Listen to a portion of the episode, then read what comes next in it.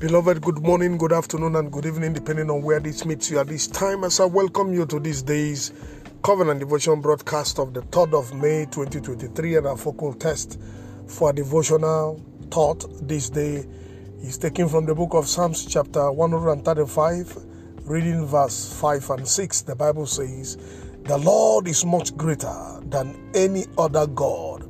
He does as he chooses in heaven and on earth and deep in the sea. Hallelujah. This is a scripture again that affirms the greatness of God. He is the greatest of the greatest and the mightiest of the mighty. He is the one that opens a door, no one can close it, and He closes a door, no one can open it. God is simply the sovereign ruler of the universe. He is the creator of the heavens and of the earth. He is the God that we serve the one who will take us from the mighty clay and put our feet on the stable ground. He is the Alpha and Omega. He is Jehovah Mekadishkem, Jehovah Sikenu, Jehovah Elolam, Jehovah Elion, Jehovah El Shaddai, the double breasted God. He is a merciful God. He is the one that changes the status of a man from nothing to something, from zero to hero. He is the one that deserves to be worshipped. He is our God. He is your God. You need to be reminded of this and not allow the devil to cheat you by making it look like God is no longer who he says he is and will not do what he says he will do. And so the sovereignty, supremacy of God over all of creation and and and and and all clueless, dumb gods is never in doubt.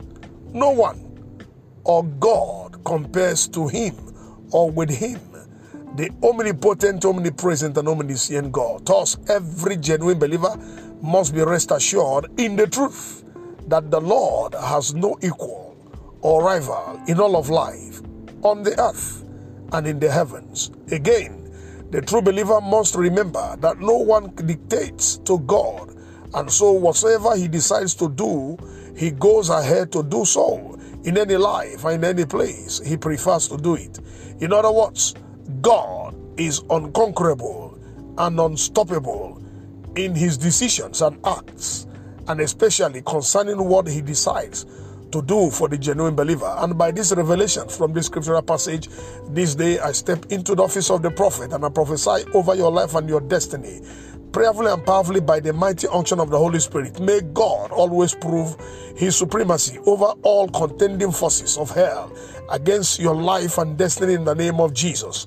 May the powers of diabolical acts projected against you be overturned and overrun by the power of Jehovah in the name of Jesus. May you receive in totality all that the Lord has apportioned you in the name of Jesus.